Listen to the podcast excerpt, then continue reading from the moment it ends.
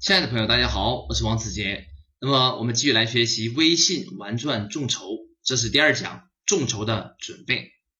那么当我们开始准备做一个项目的众筹的时候呢，我们要做好两方面的准备，我们现在分别的介绍。第一方面是项目的包装项目的包装，我们都知道要想把产品卖好，这个产品本身必须值钱，而真正的好项目永远不缺钱。所以呢，当你想为您项目融资的时候，你必须确保您的项目具备吸引力。因此前期你一定要花 90% 的时间来做准备。比如说三个爸爸那个空气净化器，他们为什么众筹很成功呢？就是因为他们前期花了大半年的时间做产品的研发跟内测，所以他们产品的优势直接决定了他们众筹的成功。那么这是第一方面。第二方面，由于我们是在微信平台做众筹，所以呢，您还要做好微信平台的预热。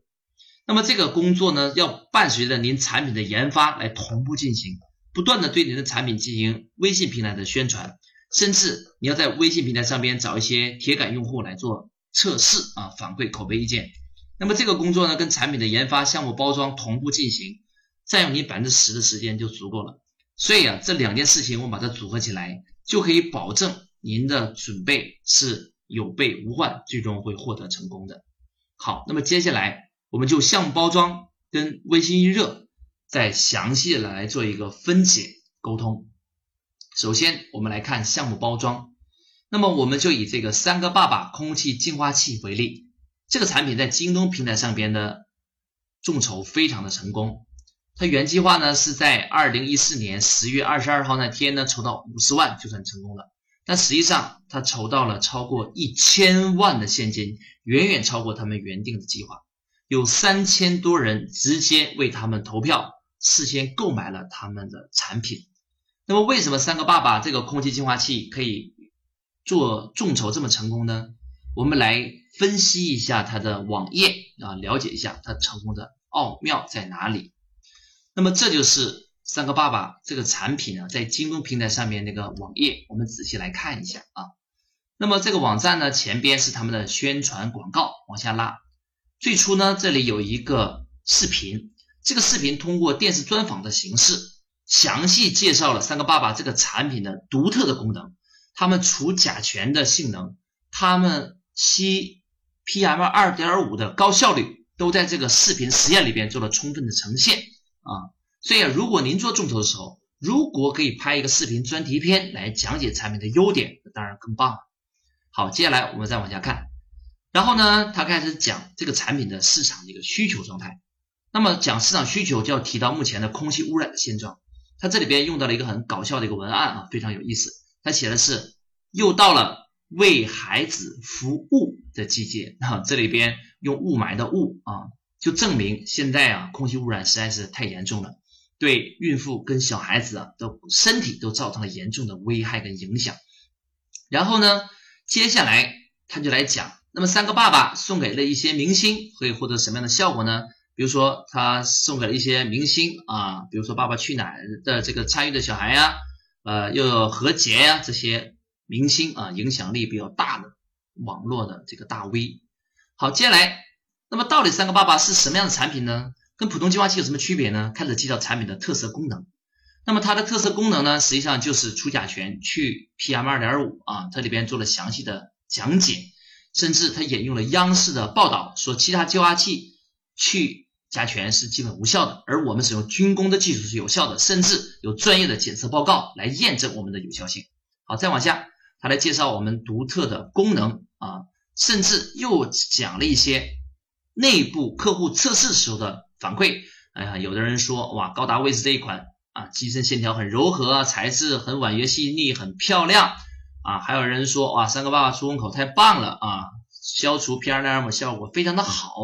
那么客户的这个反馈对于建立信赖感非常非常的有帮助接下来他又找了一些互联网界的知名的这些企业家来给他做前期测试者，比如说他找了分众传媒的江南春，创业家杂志社的创办人牛文文还有阿里巴巴的还有爱奇艺的，都是一些网络界的一些优秀的企业家跟知名的经理人。所以这些人的发言对他建立这个给我的信赖感非常有帮助。甚至呢，他找了一些儿科方面的一些医学类的专家教授也来为这个产品做宣传报道。同时呢，他又找了媒体的报道，继续强化三个爸爸这个产品的独特功能。那么再往后就来介绍他的两类产品，一个叫伊娃伴侣型，一个叫做高达卫士型啊，可能就一个是卧室用的，一个就是客厅用的啊。好，接下来介绍他的整个的团队啊，这个一些经验啊，为什么要做众筹项目的进度啊，把这个内容啊做了一个简短的一个描述。接下来就是众筹项目里边最关键的部分，那么到底花多少钱可以获得什么样的回报啊？这边说了四种情况。第一种，花799元可以获得一台伊娃型的一个卧室用的小型的产品，然后呢，投资3999元可以获得一个客厅用的体积比较大的高达卫士型的产品啊，然后又把物流情况说完。那么这么一个项目的一个众筹文案基本就介绍完成了。好，这是我们对这个文案做一个简单的一个速览啊。那么在这基础之上，我们就可以总结出很多很多的要点。如果我们也要做一个项目的众筹，那么该怎么去包装策划我们的产品呢？好，那么我们建议大家从以下几个方面来关注啊。第一条，市场需求的分析啊，市场需求的分析。我们都知道好产品不缺钱，那么怎么来告诉别人我们产品是好产品呢？首先您就要把这个市场的背景跟情况做个分析，一定要告诉投资人，我们的产品市场需求很大，竞争很薄弱，是一个蓝海的空白市场，这样投资人才认为你这个产品有市场潜力。第二条，产品特色的功能介绍。那个三个爸爸最大特色是既可以吸附 PM2.5 又可以去除甲醛，所以呢这个产品特色很强大。第三个，要做样品的反馈。那么他又找了这个爸爸去哪儿的里边的小明星啊，又找了一些互联网的知名人物，都来做前期的测试，大家的反馈都非常好，所以呢他们就形成一个意见领袖。那么这些领袖的意见呢，对于后面客户的跟风购买有巨大的吸引力。那么第四个，团队介绍。那么到底是哪些团队，什么人，什么时候开始启用这个项目，这一点对于建立客户对他信赖感也非常的关键。第五个叫做预售的回报，就是我们前期购买花多少钱获得什么回报啊？这里边它列了4个档次，未来你也可以列不同的档次啊。行动越快的人应该收益越大，在后边的人收益相对小一些，应该是按照这么一个先来后到的次序来包装不同的回报价值。好，我建议您在正式的包装您的项目的时候，也按照这5个要点来分别陈述。那么在这5个要点中，最关键的是哪几个步骤呢？就是第三个啊，样品的反馈是最关键的，因为客户往往不相信推销员的话，他们相信的是其他客户的反馈意见，所以你一定要寻找大量的使用意见领袖来做您产品价值的背书。所以三个爸爸他既使用了央视的报道、电视专题片，又使用了这些知名的综艺节目的明星，又使用了网络的明星，又使用了专家，他一共从5大方面来论证它的样品反馈是多么的好，产品功能是多么的出色。所以当您来做项目包装的时候，一定要把样品的反馈作为核心的要点啊，从不同的方面找不同的意见领袖来说明您产品的价值跟优点。好，这是项目包装的要点。那么接下来我们来看一个微信预热。那么当我们花 90% 的时间把这个项目包装的同时呢，我们在微信平台上面要同步的反馈。因为第一批支持您的人一定是相信、了解、熟悉您的朋友，而微信朋友圈本身就是您朋友跟您沟通最好的平台。那么做微信预热要做哪些事情呢？第一件事情，要建立话题群。